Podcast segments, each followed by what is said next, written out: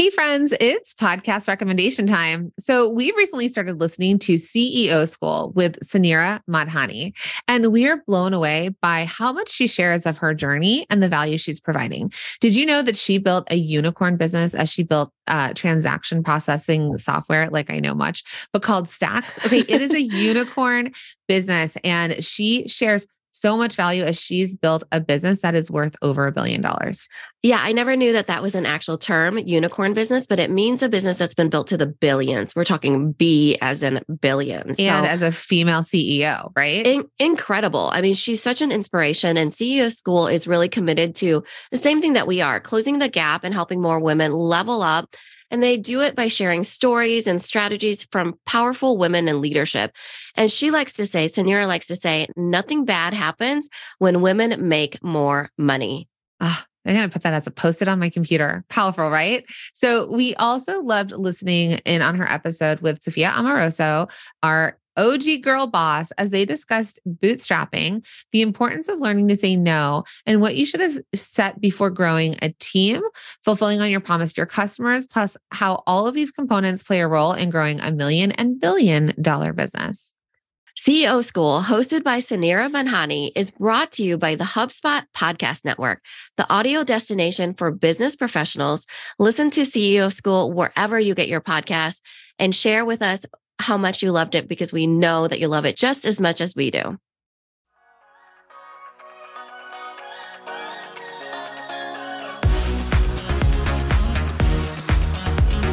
Welcome to the Product Boss Podcast, where we're dedicated to helping product based business owners turn into revenue generating, successful, happy product bosses.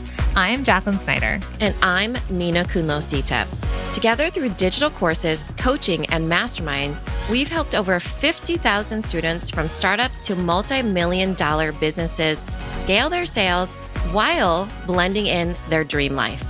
It gets lonely out there in the product business world. We fully believe a business shouldn't be built alone.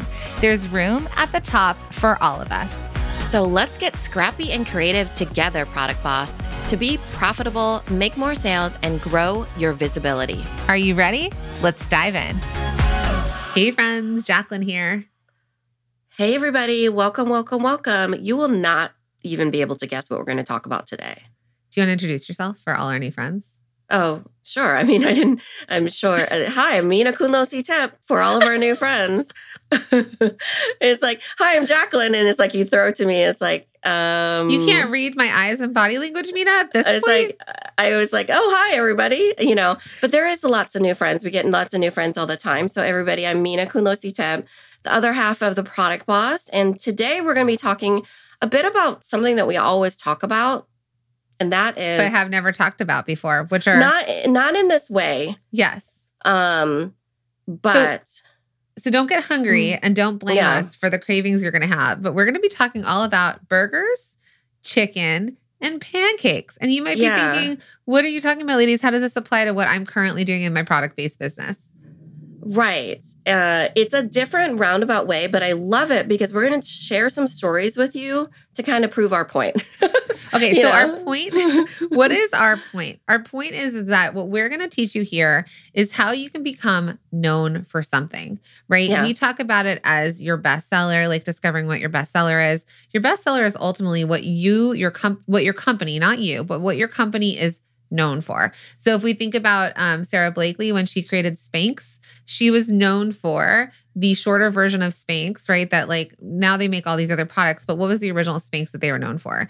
If you think about Jamie Kern Lima of It Cosmetics, she first was known for her under eye concealer, right? Yeah. Um, so when we think about when we we all look at these bigger businesses and say, wow, they're so big and they have so many products.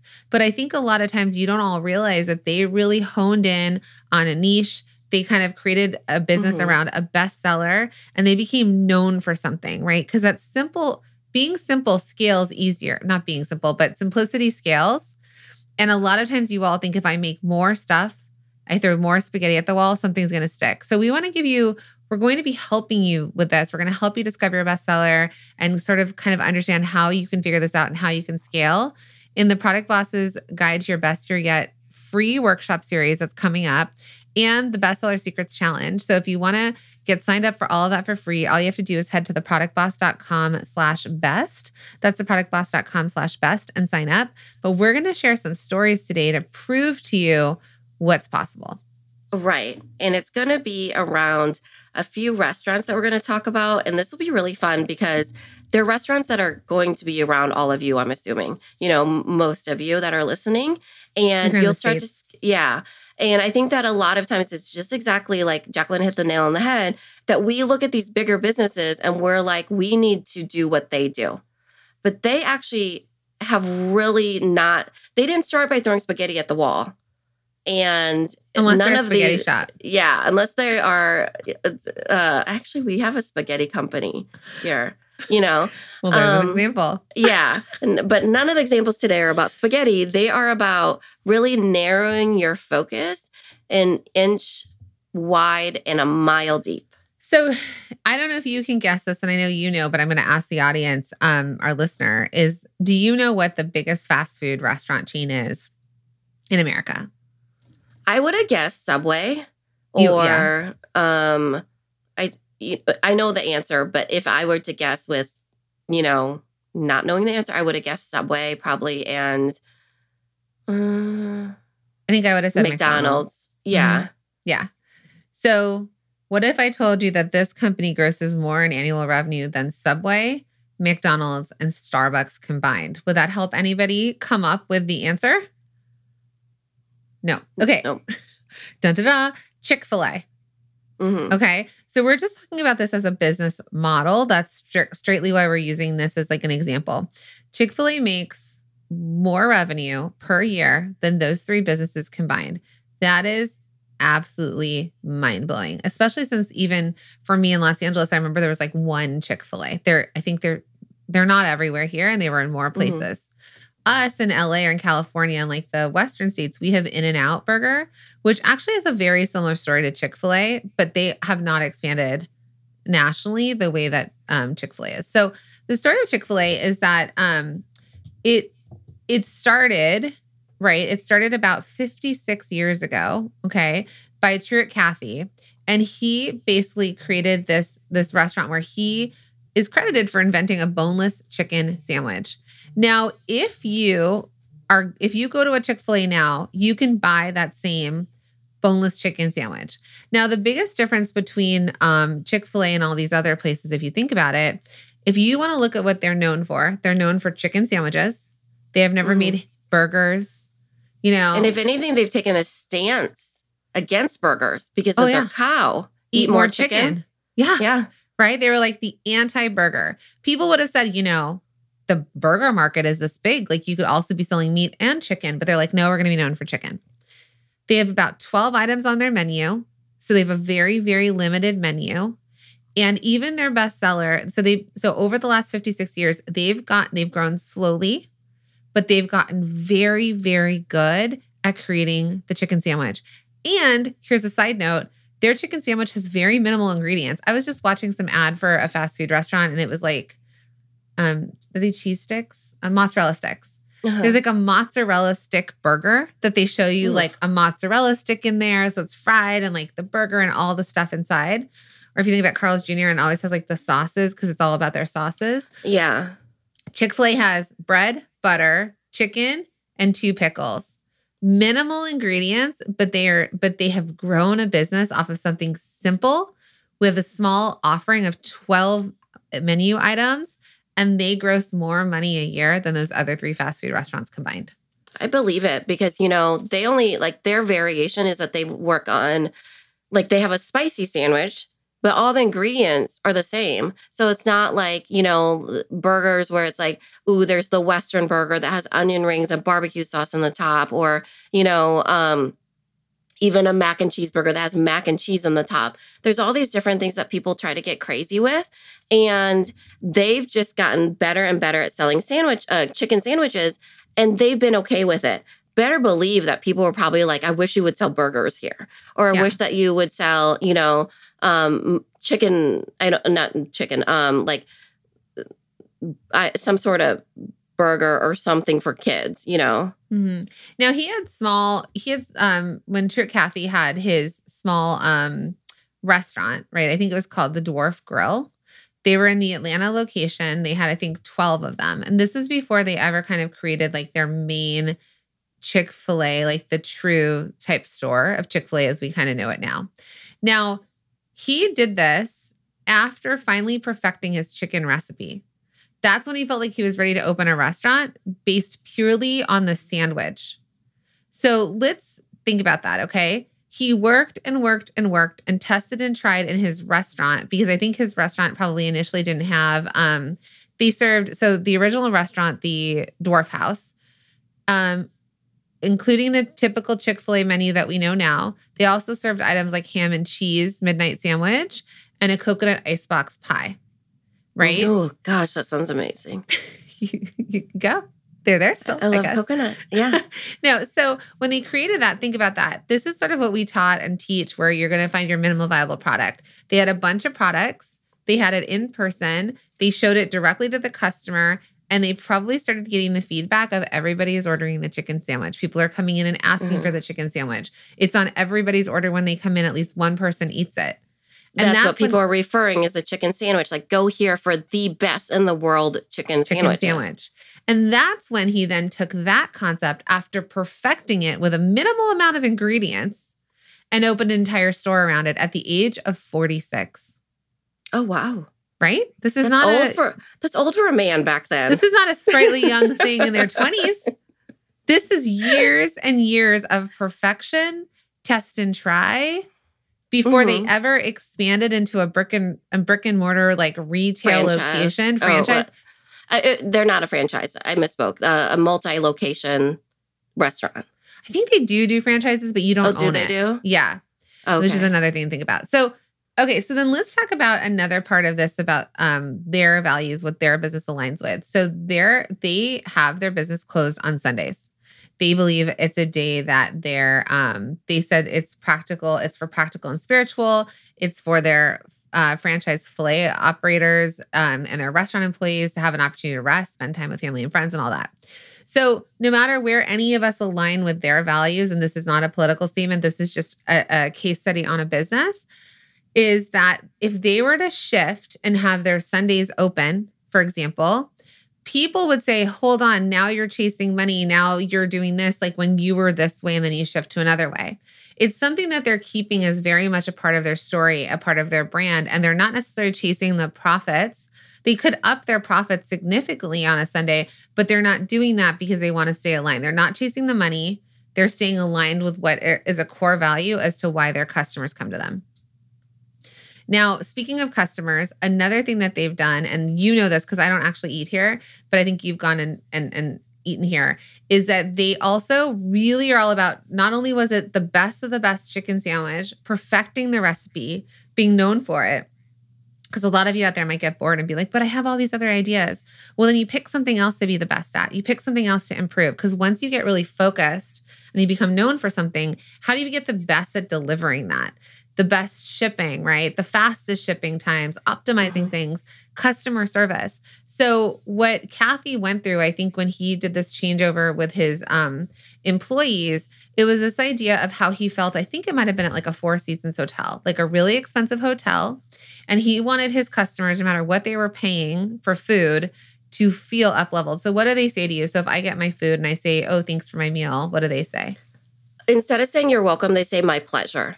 So that is just a, a response on customer service. It's kind of like the story I like to tell about Wendy's, where it's like they, the company culture is a certain way. So, for example, um, at Wendy's, they have square burgers to remind the employees don't cut corners. Same with Chick fil A. They have verbiage, my pleasure, to remind them to, um, that's a, it's a pleasure serving people. It's like you're serving people versus addressing them in the same sort of way, like you're welcome, you know, Yeah. So it's up so leveled um, service. So if we think about that, let's go back to some of these key components. They tested a bunch of different products, figured out, got the feedback for those products, and figured out what people what they were known for and what people wanted to buy. They wanted to pull out their wallets and exchange money for a chicken sandwich. With that, they then scaled and opened up brick and mortars with a limited menu, limited ingredients, with certain days that they work and hours according to their values. And they up leveled the customer service aspect, even from simply saying, my pleasure. Um, another thing that they do, which I think goes back to customer service and keeping the brand of a certain quality, is that they only allow franchisees. Franchisees don't own, they don't own it, but I think they can, they get a portion of the profits and they run the store. So it's still a privately owned company. They get a franchisee, and that franchisee um, is only ever allowed to operate one store. So if you know about Subway or any of these other places, like, you know, I could be a Subway franchisee and have six, seven, mm-hmm. eight locations.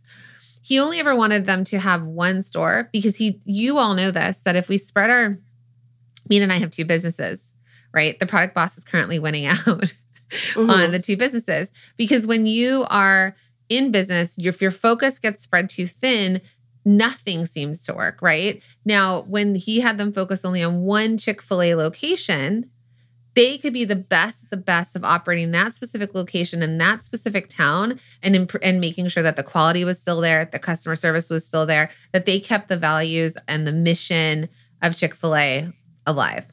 mm-hmm. Yeah. And and and you had mentioned something about the A, right? In oh yeah. And the A is the secret meaning. The A at the end of Chick Fil A um, was put in there for the quality. So they believed in A, A type quality. And so it's actually like a hidden um, throwback to symbolizing top quality for the restaurant. So think yeah. about that. It's fast food, but they have always been about top quality, high quality, being known for something, great customer service. And because we always tell you it's more than the product, it's yeah. everything around the product. Hey, product bosses, you made it to January. Congratulations. And as you start to wind down and recover from the holiday season, it's so important to focus on working on your business instead of working in your business now. Right. And we say it all the time working on your business is just as important as working in your business. And one of the best ways to work on your business is to start moving things off of your plate so that you can spend more time in your zone of genius. But how, right? So, one of the easiest ways to move things off your plate is by using a system and using a software that helps track your marketing, your sales, your customer information all in one place so that you don't have to worry about it and you're able to find that information in a breeze, especially when you get back into being busy and working inside your business. This is legit everything I've ever needed. to be all in one place. Okay. So we have a solution for you, which is why we're so excited to talk about HubSpot, which is an all in one CRM platform that helps you and even your team do the best work of your lives, right? Makes it so much easier. And that's because it's a powerfully connected system that gives you one solution. HubSpot is easy for your entire team to use so that all of you can focus on what matters most your customers. Right. Learn how HubSpot can help your business grow even better at HubSpot.com.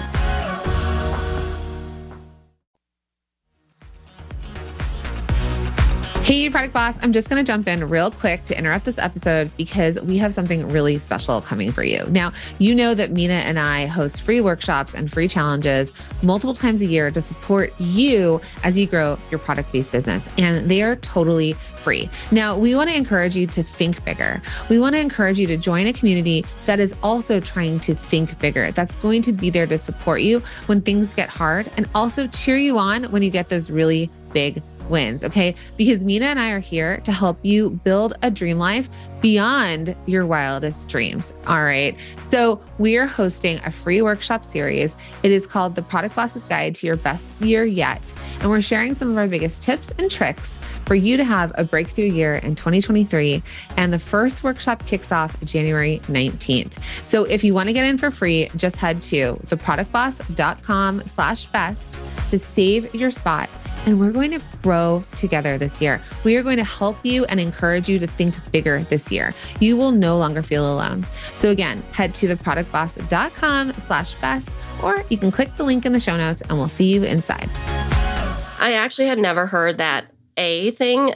I think that's more internal than it is external mm-hmm. because even the other day when I was not the other day, other month maybe, when I was trying to explain to my mother in law how it was pronounced Chick fil A. And I was like, you know how like filet is L E T? Well, someone who does not speak English well is not going to understand filet is pronounced filet and the A is in its place for some random reason. And other people are pronouncing it as Chick fil A, you know?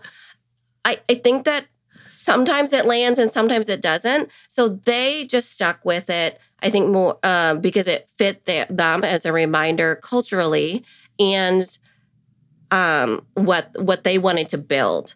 You know, so all these examples are examples of them building their business. Now, I want to I want to be clear that they have their own set of values.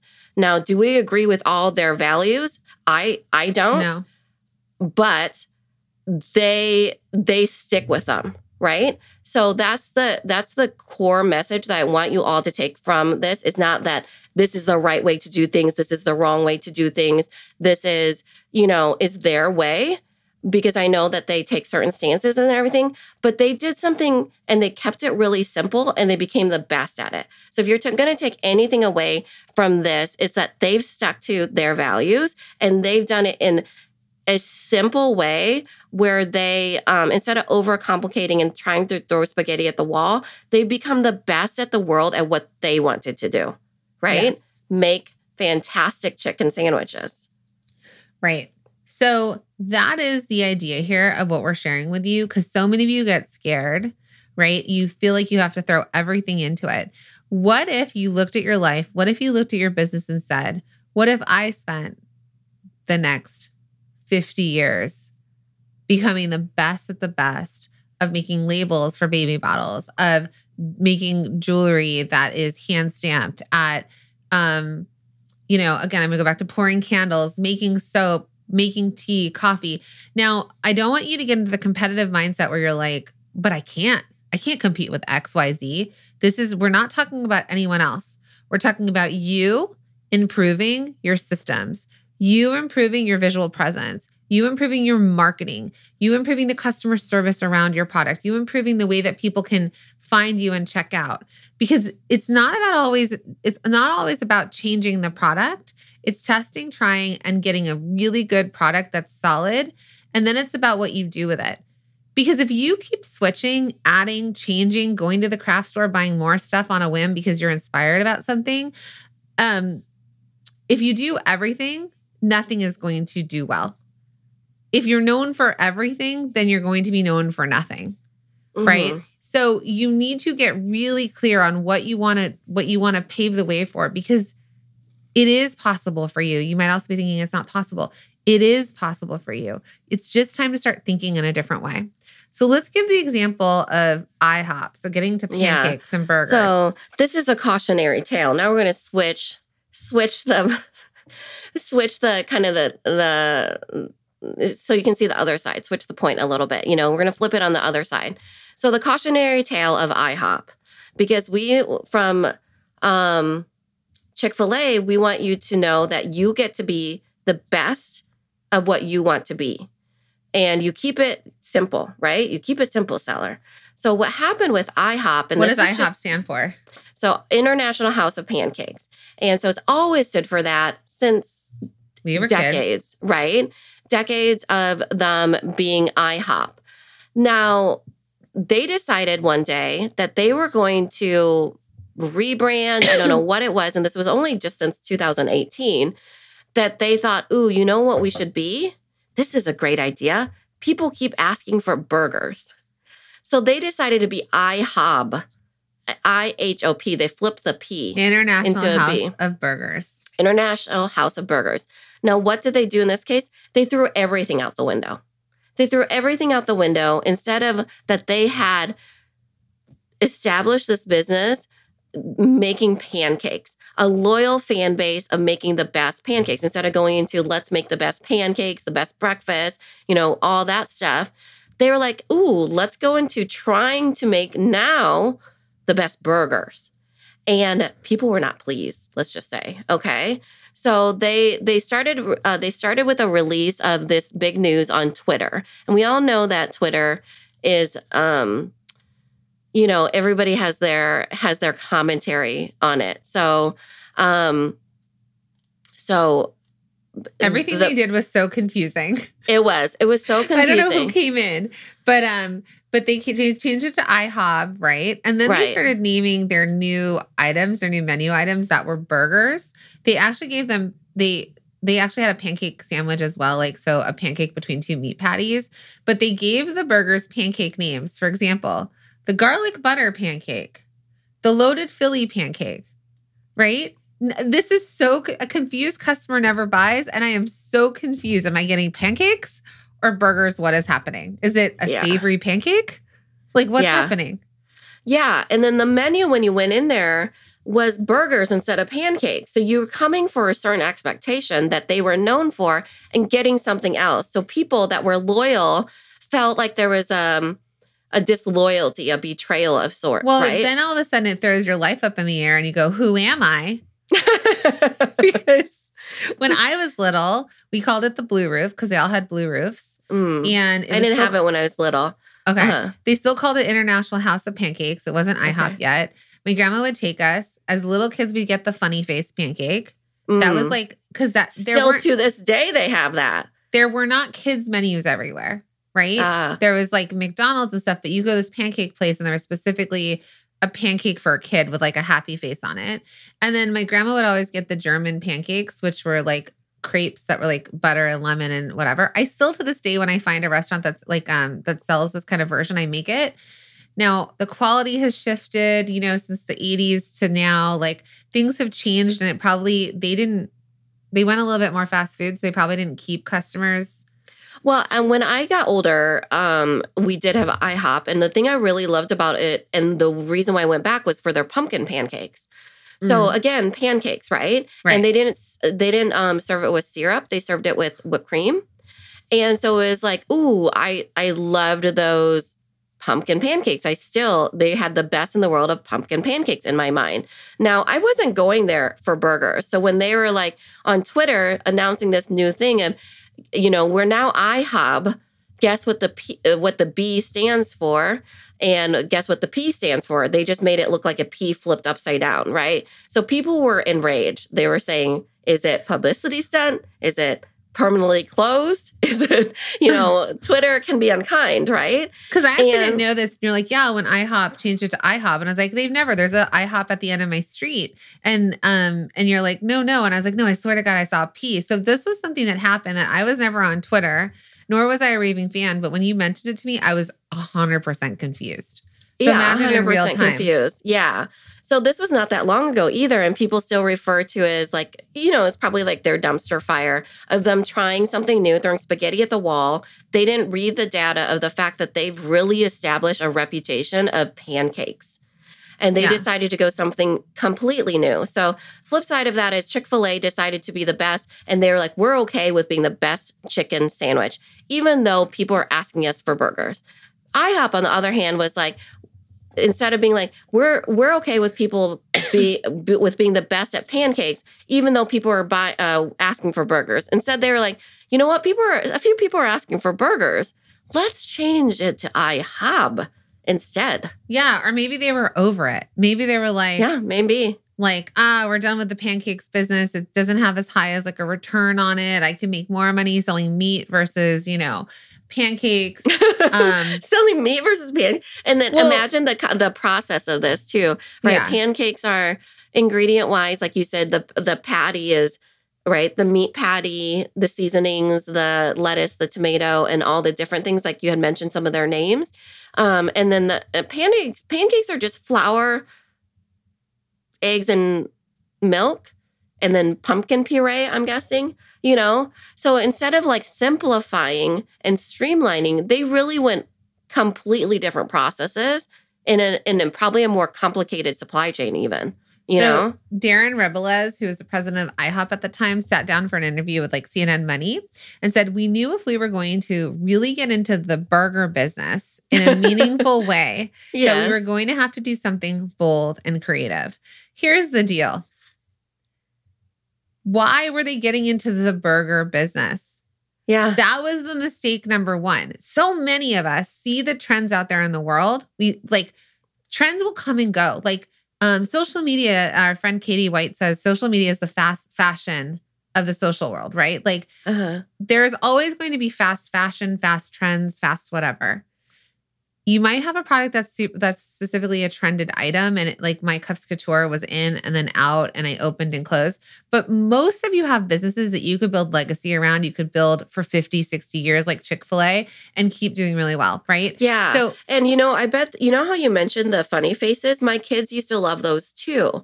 Like Yeah. they could have established that, right? Like they're, you know, the funny faces because like it's a bigger like, kids menu or something. yeah, it's not like Perkins is known for that. You Yeah. know, that's the other place that's around here. And I'm guessing by you, there's like Waffle House. Again, No. Waffle House, not Pancake yes. House. Yeah. You know, and you go for So- waffles. Actually, there is like a small waffle um uh restaurant here. So Uh-huh. where we're going with this, our enragement, you hear us like how mad we are on this podcast years later when we know that it's failed. Um, versus where, you know, they kind of steered wrong was that they saw a trend and they saw burgers. They probably Yeah. saw people purchasing burgers. Now we are talking about it. So they broke the internet with this like announcement because it said the name change was number two trending topic globally on Twitter, just behind the North Korea summit. but probably not in a good way. No. So didn't you read some of the or did I you have did. some of the, I didn't. I didn't want to. Some of them were like the P stands for pathetic, and I was like, "This is the you know these people are mean." they are. People on the internet are really mean. But yes. but the thing is is that what we're saying is that they turned their back on pancakes. The they eventually said they didn't turn their back on pancakes, but they they flip-flop. They flapjack, right? They try- Yeah. trying. They they they for me as a customer, I recently went there because, like I said, they're at the end of our street, and I was like, "Oh, I want to bring my kids to try the Funny Face pancakes." It was nostalgic Uh-huh. for me. It was okay. I'll, I'll tell you this. I don't know if I've done this on the podcast. We got two Funny Face pa- pancakes. The kids both got shakes. Oh, the um, is it the omelets? my husband and I both got omelets and two Uh-huh. coffees and a side of fruit. It was $120. you I think it was like $18 omelets at IHOP. I'm so not maybe even they're sure they're trying real to eggs. just yeah justify the uh, uh, price increase. So here's the thing that I really love that Chick Fil A di- did is that they were repositioning themselves. They saw something they did really simply, and they repositioned themselves to be the best in the market. Right? They got the feedback, repositioned themselves to be the best but also, because that's how they're standing out. You they know, wrapped it in a bow. They had the Yeah. best quality product for the price Right. point, And then they had good, excellent customer service, right? They made sure franchisees kept the customer service up. They kept Yeah. their quality up. They cooked in a different way. So not only is it about the chicken sandwich, but it's about the experience for the consumer when they are interacting with that business. Yeah. So they like, in my mind, they took the feedback and they repositioned themselves to improve themselves. Now, what IHOP did, IHOB, whatever you want to call it, it's back at, at IHOP, is that they overhauled. They completely, instead of thinking about how can we reposition or make ourselves better, you know, in the marketplace to really stand out and be like a leader in it, let's overhaul everything, including our audience, which was their biggest problem. They wanted to get into the burger market, which is highly competitive. So it's not simplifying anything. They want they had to do it by throwing out their complete audience, you know, and getting new people to see them as like the burger. And if you think about the timing, because they're 24, they're open 24 hours for breakfast, right? But if you think about the timing, someone might have gone there at midnight for pancakes. Yeah, absolutely. But are we going in the morning for burgers? Right? So it Mhm. really it flipped the whole concept upside down. And when you especially have established a brand over decades, people that have nostalgia to it, and then you flip it, here's the other side for me. The nostalgia point, it's so close. It's the closest I live in LA and it's the closest restaurant to me. I could be there literally every day for every meal. My issue with it was the value to the quality of the product and how long I sat there not being served by a server. I'm not disparaging IHOP. I'm saying that if they could improve the customers, um, at least this location particularly, like if they Yeah. could improve the customer, the like they they overhauled the customer service part of it. They started t- teaching people how to treat like trender trendier millennials who are going to brunch If they made mm-hmm. it feel more like, oh, we could go to IHOP for brunch, the t- avocado toast, for example, things that are breakfast products mm-hmm. that people love everywhere, then maybe they would have attracted this clientele with the a different value. Yeah. Yeah. So per, they up the like perceived value, like what Jacqueline's saying is like, could they have just improved the overall experience? Because I don't get that experience in this IHOP. Like they're super nice in there. You know, they're more like small time town feel for sure. Right. Um, but perceived value wise, I would, you know, if I had to pay 120 bucks, I probably would not. But if it was like, you know, pumpkin pecan pancakes and I was able to order you know, things that were more elevated, then maybe I could justify it, right? But the mm-hmm. experience mm-hmm. has to be there to back it up along with the customer service. And because here, like they definitely, you know, they're they're definitely busy for sure. Um, but I think that, you know, people are going there, like uh, even even on Sundays, for example, I never go to the breakfast places because I know they're going to be super busy because people get out of church and they go there and it gets really, really busy, right? And um, so, for example, it's like, oh, they're going there. It's just like what you said in a certain time period. And it's like, oh, they've put that, they associate that with, oh, let's go there and be a family and order these nostalgic pancakes and, you know, feel like we're taken care of. So mm-hmm. I think that there's nobody even that's going to be like, hey, let's go get some burgers.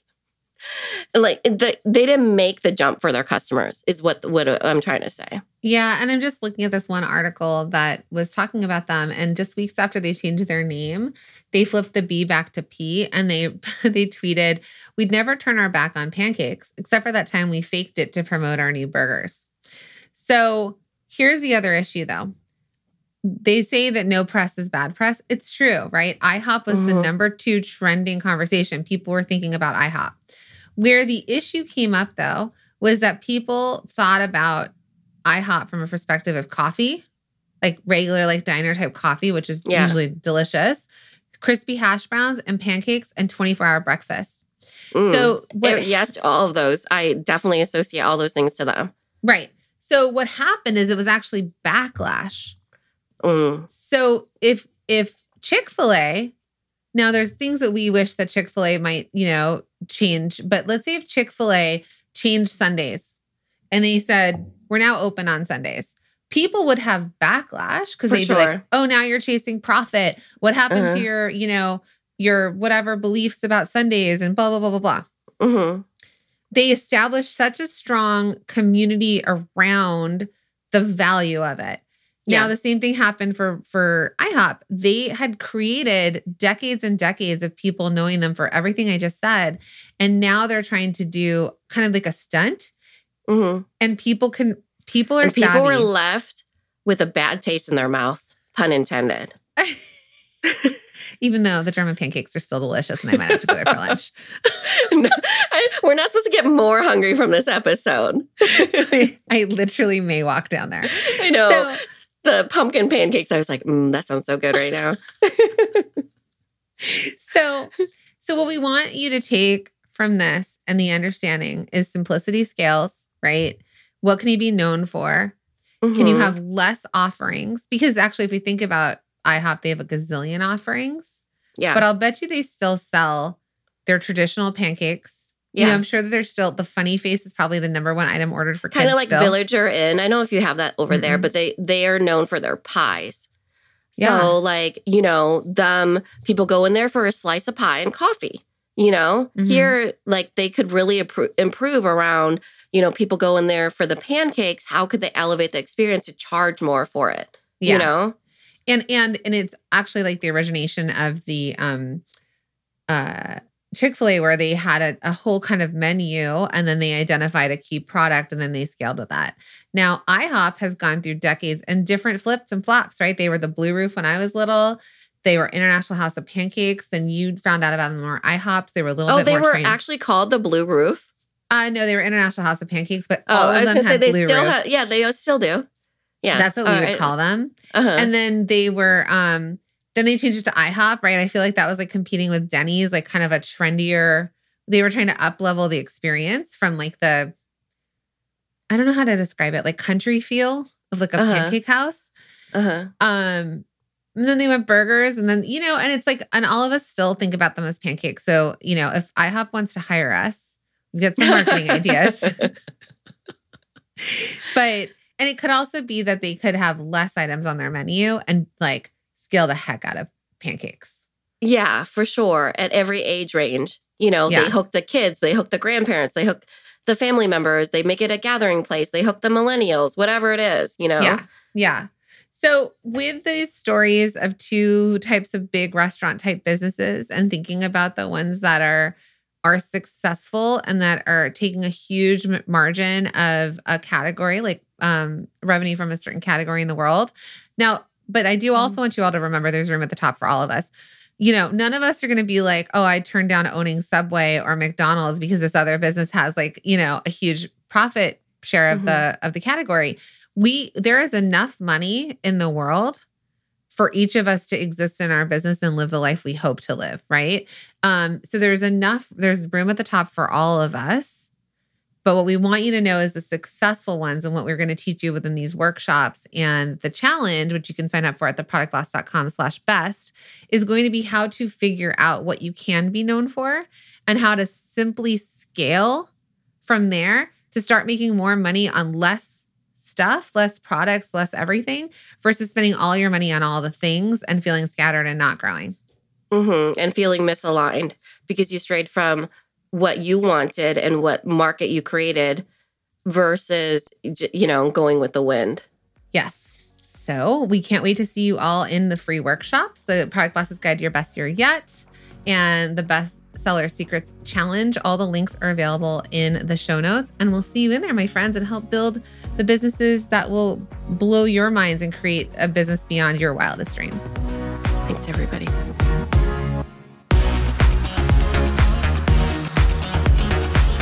Thank you for being here and listening all the way through the Product Boss podcast. If you love our show and it has helped you in any way in your business, would you mind doing two things for us? Subscribe to the show so you never miss an episode and leave us a review. Reviews help other product entrepreneurs know that this is the place to be to grow their businesses and realize that they're not alone. And we know that you all know that a five star and honest review helps you sell more products to more people. So you know that your reviews help us reach more listeners around the world. Remember, what we give is what we receive, and we are all about helping each other in the Product Boss community. We are all in this together. We would be so appreciative of you if you could take the time right now to subscribe, leave a review, and even share this episode on social or someone you know so we can impact more lives. And remember, subscribing means that you will get notified each time we release a new episode so you never miss a thing. You have helped us grow and climb into the top 10 of all marketing podcasts, and together we can keep climbing. Thank you, friends. And remember, there is room at the top for all of us.